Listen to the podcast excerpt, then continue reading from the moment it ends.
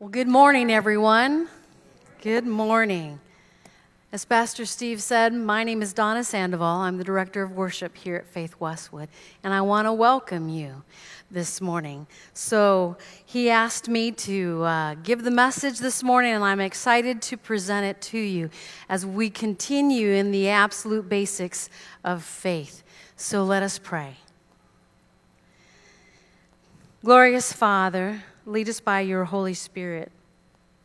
We ask you to reveal your wisdom, give us revelation so that we may know you better.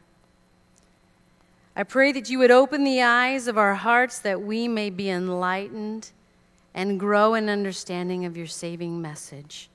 In Jesus Christ's name, amen. Amen. We've already had church this morning. These songs that the band were, were leading us in worship were already acknowledging the joy that Christ gives us in his salvation. We've been set free. But we're um, going to continue our series. But I want to mention last week, Pastor Steve gave a wonderful message titled, What is Salvation? Sometimes those words just sound so technical. And if you missed it, you can hear it and view it on our website. We heard from 1 John chapter 2 verse 2. He is the atoning sacrifice of our sins. And not only for ours, but for the whole world. Think about that. So Christ Jesus died for me, he died for you, and He died for the whole world. I mean, that is really incredibly good news. Christ's redeeming work on the cross is available to all. It's worthy of shouting from the mountaintops and singing joyfully with our hearts. We learned last week two words. They were action words regarding salvation. The first word was repent. What does repent mean? Turn and go the opposite direction. Repent. The second word is believe, to put your full trust in. Maybe some of you heard that for the very, very first time. To repent and to believe. And you said, I want that. Maybe some of you recommitted your promise to God and said, I need that again. Either way, please tell someone. Please tell someone because once you confess that, once you profess that, it seals it even more in your own mind and in your own spirit and in your own soul. Let me tell you my story. For me, my story began in high school. A friend in my music class invited me to go to church with her, asked me to come and sing with her and some friends. And I had just moved again and just started this school, and I thought, well, I'm kind of curious about church. And maybe if I just go, I'll make some new friends. But I knew nothing, absolutely nothing about my spiritual needs. And I knew it would be stressful in my house. My mom was a single parent, and church was the last place that she wanted to go. But she did allow me to be picked up by my friend. And so I walked into this church and I could smell the candles burning, and they were comforting to me. I heard the music, and it was soothing to my soul. And it didn't hurt that the Mexican soup down in the basement and the pastries smelled doggone good, too. It was just a culture I thought, I want to be a part of this. I thought everybody had it all together. I was the only one who was lost. It wasn't until my friend took me to a midweek youth group thing where I really heard how much God loved me, how much Jesus loved me. I didn't love myself. I needed this love. I was compelled and drawn and centered and surrendered my heart to God. But through my remaining days in high school, that was my heart kept secret from my family. I was so grateful for what God had done. You know, the scripture we read this morning said that we were born as slaves to sin.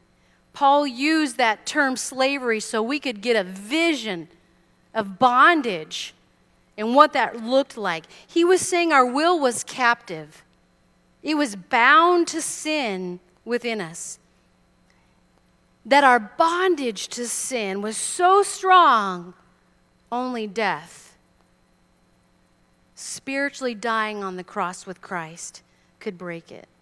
Therefore, being a new creation in Christ, we are free. Our chains are gone. Our bondage is gone because Christ triumphed over sin and death, and that has given us eternal life. We are God's instruments for his righteousness. But what does that look like? I mean, what's the practical application of this, God?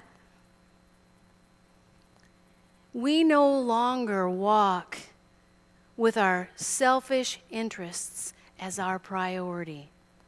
You know what? We have a new boss. We have a new master. And it is because Christ on the cross, his righteousness has bestowed upon us, we have been justified. That's our word this week. Justification. What does justification mean? It sounds so big, so technical. Justification is the action of declaring something righteous in the sight of God. I've heard it said that justification is just as if I had never sinned. That's pretty beautiful to me. Paul wrote to the Romans about how sinnered in to the garden through Adam. In chapter 5, verse 18, Paul says, Consequently, just as one trespass resulted in condemnation for all people, so also one righteous act resulted in the justification for all people. Paul even repeated it again in the very next verse. Again, justification sounds like a legal term, a courthouse word. You know, what does it mean to us? It means to absolve, to set right. The Greek definition is to announce a verdict of absolution, or simply put, not guilty. I once owned a business as a criminal background investigator. Large employment companies would contract with me to check on people's criminal backgrounds. So daily, I would get names and I would go to the county and the district courthouses, and my job was to do the due diligence of finding them out. Now, my report back to the company could cause someone not to get a job if they were found guilty. Most names were clear. But there were those unfortunates whose lives look like the crime story magazines that you see at the grocery store. And I would spend hours at courthouses, and I saw a lot of activities. I would see the families lining the hallways, sobbing because of what was going on in the courtroom and the emotional up and down and what was going to happen to their family member. I saw news reporters trying to catch the story, get the scoop. And I saw people in jumpsuits and chains no emotion in their face, being moved from one room to the other. Every day in that courthouse, I was there and everyone was there for one reason and one reason only. What's the verdict? Justification of Christ removes the verdict of guilty for my life now and for eternity. Same with you. When you put your trust in God, the verdict is not guilty. You know, I think about sometimes we take that for granted and we slip back into that old bondage. It's like as if on Friday the judge said, Donna, you're not guilty. Yet Monday, I forget and I show up at the jailhouse to serve my time. As justified men and women, we have made a change in ownership. We're under new management. Justification is the gift of God. There is nothing we can do or have done to merit this grace. I love reading history. I love biographies. I'm very interested in, in the great people that did great things. And so I was reading this story about Napoleon Bonaparte. A lot of you know he was considered the greatest commander ever lived. In 1804, he was to be crowned emperor to the French people. The Pope was there, and it was usually his duty to be the one to place the crown on the emperor's head. But Napoleon Bonaparte took the crown from the Pope and placed it on his own head. He took the crown for Josephine and placed it on her head. Napoleon Bonaparte was saying, I did it. I did it my way. Sure, he was great. He, he, he took over the majority of Europe. He ruled over Europe. He modernized these countries that he ruled. He changed the world. But toward the end of his life, he was in exile on the island of St. Helena. One of his friends came one day and visited with him. And his friend asked a bold question Napoleon, who was the greatest warrior ever known? Napoleon's answer was Jesus Christ. I want to read to you the remainder of Napoleon's answer. I know men, and I tell you that Jesus Christ is no mere man. Between him and every other person in the world, there is no possible term of comparison. Alexander, Caesar, Charlemagne, and I founded empires. But on what did we rest? The creations of our genius? Upon force. Jesus Christ founded his empire upon love. And at this hour, millions of people would die for him. Everything in Christ astonishes me. His spirit overawes me, and his will confounds me. I search in vain in history to find the similar to Jesus Christ or anything that can approach the gospel his friend was amazed. This is not what he thought Napoleon would say. He further recorded I have always acted as though I was the world's greatest conqueror. I have had lots of time to think since I've been on this island. The Caesars, Alexander the Great, Hannibal, and myself fought with blood and tears and swords of iron. The only sword Christ had was a broken reed.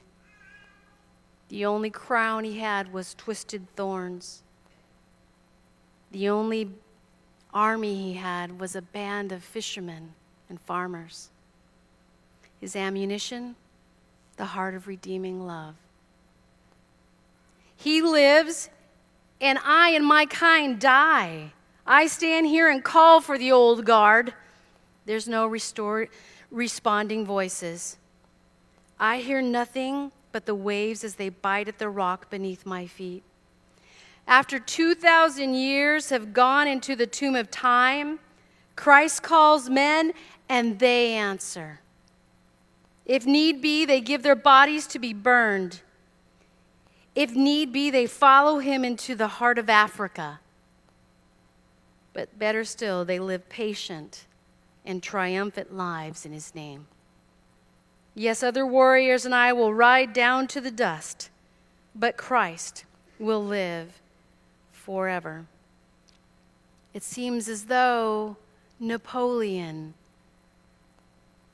saw the transforming power of justification through Christ and how it would compel his followers to live out their lives.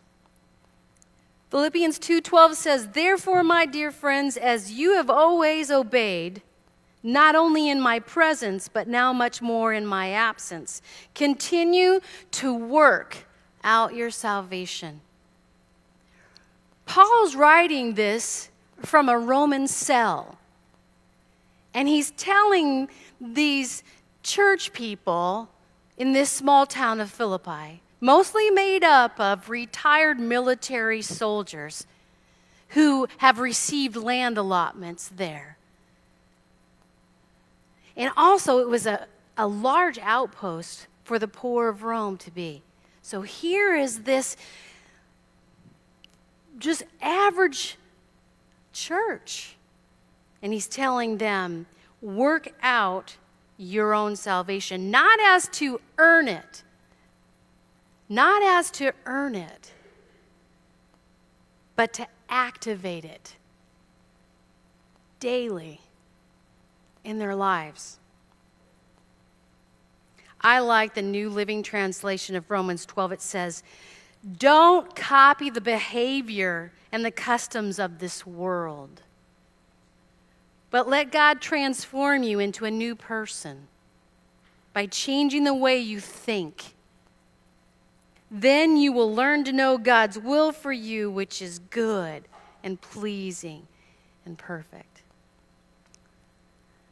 So I had two opportunities this week to choose the right thing. The first one was I need to get some cash and so I was going to go to the bank and drive up to the ATM, push the buttons, and get my money and head on. I was on a time schedule. And I turn into the bank, and a construction worker there. They've got them all torn up. And he waves me in, so I'm committed now. And he waves me to the one and only lane. And of course, it wasn't the ATM lane. So I had to, if I needed to get some cash, what? Write a check. Some of you don't even know what that is. So I quickly write this check. I throw it into the container, throw it the button through the chute, and I sit there and think, okay, here we go. The chute comes back a couple of minutes later. I open it up, put the chute back in the container. I go, wow, she doubled my money just for a second just. And I put it back in the envelope, get the container, but I'm in a hurry. Put it back in. As I'm pushing the chute button, a frantic teller on that little machine, uh, that little television, you know, she comes out, Could you please just put that back in the. Yes. Uh, breathing heavily, and I said, It's already on its way, girl because I knew she was going to have to pay for it herself if she was short that day. So, of course, then she sends me back my money, and it looked all right. So then I, in a hurry, I go to get gas. I, I got it. I got to get this done. I'm, a, I'm on a schedule here. So I go up to the pump, put my bank card in, and I'm pushing all the buttons, trying to find where's the no, where's the yes. You know, that whole rigmarole. Finally, it says, pick up the nozzle. Yes! So I pick up the nozzle, I stick it in the car, filling her up. There we go. And all of a sudden I look at the, the computer and it says prepaid a dollar, no, fourteen forty four. What? my first thought, seriously, somebody paid it forward. You know, you drive up to Starbucks and, oh, well, they got your coffee for you. And I'm thinking, 1444, what scripture verse is that? I don't recognize that. And as I'm thinking about this, it clicked off at 1444. I looked up, and there's a gas station attendant there. I'm sorry, ma'am. There's been a mistake, and we need to redo this whole thing. And I thought, Oh my goodness. She apologized profusely. I'm going through the pump buttons again, and here we go to finish it up. And she sees her because I could easily go off with $14.44 of free gas. We go into the store, and I pay for all of it. I get my receipt, and I, I, I love how this looks the 1444 plus 703, 2148. And she says, I'm really sorry. And I said, No judgment here. We all have these kind of days. You know why? Because I'm going to see these people again. When you do your business at the grocery store, when you go to work, you're going to see these people again. You know what? They can't see that you have received salvation. They, they can't see justification. The blood of Christ walks through your veins. The best witness is a changed life. You know, God meets us right where we're at, but when we receive His love, He takes us where we should be going. So, what does that look like? I want to read to you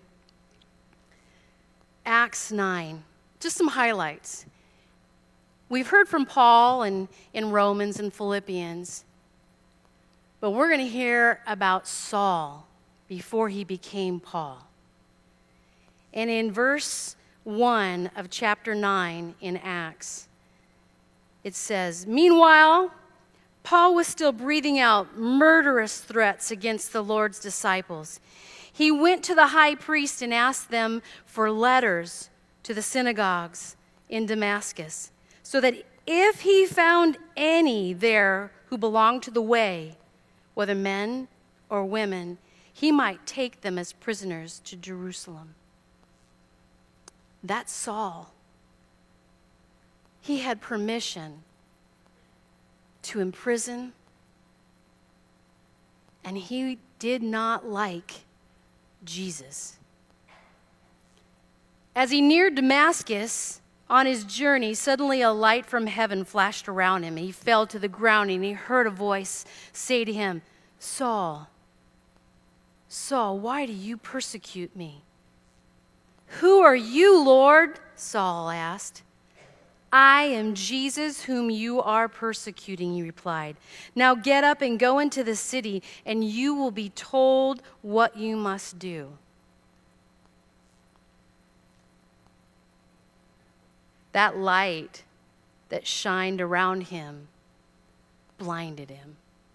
And for three days, he was in someone's home, blind verse 9 says, For three days he was blind and did not eat or drink anything. Verse 15, But the Lord said to Ananias, Go, this man is my chosen instrument to proclaim my name to the Gentiles and their kings and to the people of Israel. I will show him how much he must suffer for my name. Then Ananias went to the house and entered in.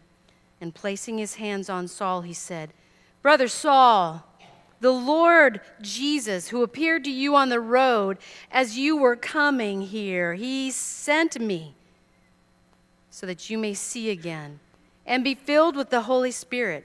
Immediately, something like scales fell from Saul's eyes, and he could see again. He got up and was baptized. And after that, taking some food, he regained his strength.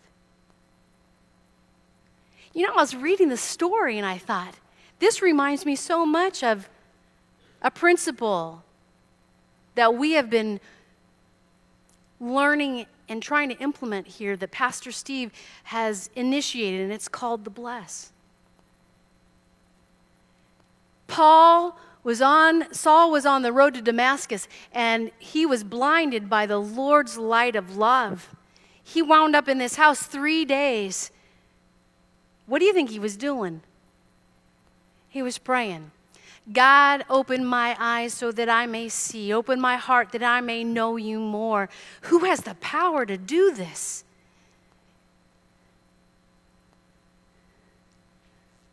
And then he must have been listening. If you're blind and you're sitting there, there's not a whole lot you could do.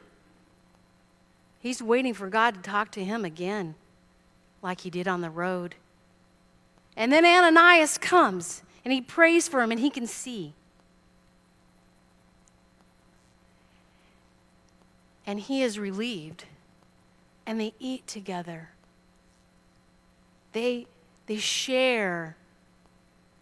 Paul is becoming Paul.